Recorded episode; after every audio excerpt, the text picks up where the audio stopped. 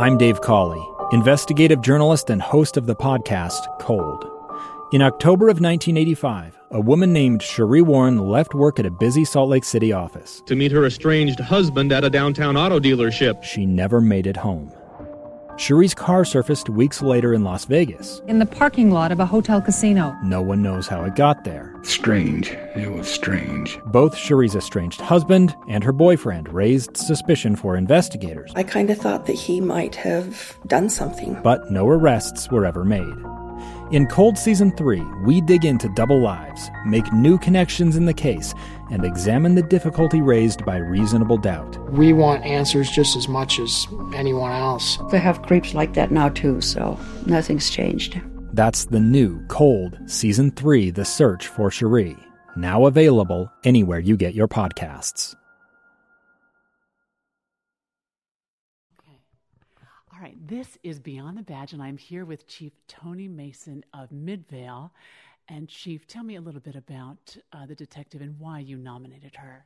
Just, uh, detective Archuleta, um, more affectionately known to all of us as Archie, Detective Archie, um, is the resource officer up at Hillcrest High School, and she has done such an amazing job up there. I, I don't even know how to begin, but I think the the most main ingredient that I think any police officer has to have to be a good police officer is they need to care about the people. And boy, she exemplifies that. She cares so much for the students up there. She cares for the people that she serves. Uh, she cares to the point where she really bends over backwards to do everything she can to help everybody up there. She's um, instituted programs up there to help the kids up there as far as following up with any problems that they've had to make sure that they follow through with the processes of um, uh, the programs that they're put on, and she helps coach the women's softball team, and she does all this with her own time. And then she um, put in together a program just recently on distracted driving. I think one of the main things that we need to worry about in today's society is the distracted driving, particularly with the kids, because they get in the car and they want to visit back and forth, and they tend to get on their phones adults do too, obviously. But I worry about that with my yeah. kids. but uh, she put together a program for distracted driving that's just second to none. I mean, she went so far as to produce a program, a little video that she's put together that she's shown to all the students out there and, and kind of demonstrates some of the dangers of distracted driving. Mm-hmm. She's met with them in their classrooms. She's met with them in assemblies. She's um, acquired some thumb bands that they all I'd given them to all the students that say um, I don't text and drive. I don't recall what yeah, they say. Um, yeah. Just to kind of help as more reminders to that. But she just doesn't do anything halfway. She goes all the way with everything she does. Just an amazing detective.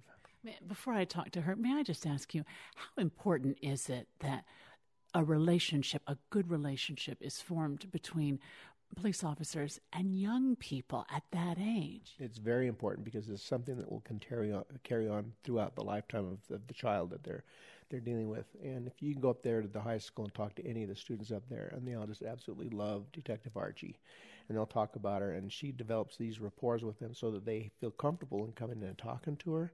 They feel comfortable in coming in and making sure that she's aware of things that they she should be aware of as a police officer. Mm-hmm and she handles it very discreetly with them and she's she just does everything she can to try and make sure that all their problems are resolved mm-hmm. and so it's extremely important i know most people know what a resource officer is but for those who don't will you tell me what that is mm. it's an officer that's assigned specifically to a school and that's what their primary uh, um, duty is to go up there and um, be at the school in case there's any problems up there to get to know all the kids up there to help deal with any issues that come on up there. She also teaches law enforcement classes at the school as part of this, and basically just developing this connection between all the students up there and the police department. Chief, thank you for telling us about Detective Cynthia Archuleta. Okay, Detective, I want to ask you, first of all, why you got into law enforcement. Um, I got into law enforcement over 15 years ago. I started my career as a correctional officer in the Salt Lake uh, County Jail. I was uh, close friends and neighbors with um, Sheriff Aaron Kennard at the time, and and when I graduated from uh, college, he sent an application in the mail, and I completed it, and I sent it in, and next thing I knew, I was in the correctional academy, and I didn't know what I had gotten myself into, and I, and uh, but I learned to love it, and that's really where I started my career was in the jail, and shortly after I put on uh, my application to go on the road and became a deputy for the Salt Lake County Sheriff's Office, and which is now the Unified Police Department of Greater Salt Lake, and um, it's been a wonderful career, and I've had a lot of opportunities to do many wonderful things uh, with the police department and in law enforcement. How long have you been at Hillcrest High School? This is my third year at Hillcrest High School, and it's it's been an absolutely amazing uh, job opportunity. I mean, we don't talk about, but what an important, as the chief said, what an important relationship that to the point where they have a nickname for you, that they have a love for the officer who works in their school. I don't know if I've heard of that before. Yeah, um, I mean, primarily my my duties is to protect and to keep people safe, and um, but I think most importantly is to build relationships uh, with the kids, and not only with the students, but with the faculty and the administrators and everyone. I am there to serve and protect, and it's important to build relationships and make everybody happy up there at the school. Yeah. What's your biggest challenge in a high school? I think probably for me the biggest challenge is I just have a big heart for these kids, and when they're off track um, and not attending school and having truancy problems, and they tend to be uh, they tend to get caught up in a path that uh, leads to bad choices. And I think the most challenging thing for me is to be that person that they can look up to, that they can confide in, that they can trust, that they can respect, so that when I do catch them and walk them to class, that I can help teach them that education is the most important thing in their lives, and that graduating and getting that high school diploma is the most important thing in their young lives at this time. And so probably just trying to keep them on track and gaining their trust so I can help them, you know, down that path. And try and keep them safe on the roads. The chief mentioned that you've done you've done something with texting and driving. Tell me more about that. So I was assigned uh, Midvale City and the Unified Police Department decided to um, educate uh, the community about the the distraction, the dangers of distracted driving. And so it's the most important place you can educate that would be in the high school because teenage drivers are just more susceptible for crashes due to distraction because the reality is is they're not experienced and when they get behind the wheel uh, they can't simply drive and talk to their friends. Um, something as simple as just having their friends in the car is one of the leading causes. It is the leading cause to teen crashes, uh, followed closely by texting. Obviously, kids nowadays with all the social media and social applications, they're always so excited to see who's texting them and who sent them a Snapchat or who sent them a message on Facebook that it, they just can't wait. They feel like they need to do both behind the wheel, and they're just not experienced enough to to juggle and multitask that many uh, activities while driving. What do you tell them to do? I tell them uh, not to look at their phones. I say park your phone is what I is what is one of my uh, advertisements. Uh, park the phone before you get behind the wheel is what I taught them to do, and uh, did put together a video and educated all the students and the faculty. It's a good reminder not only for kids but for adults even.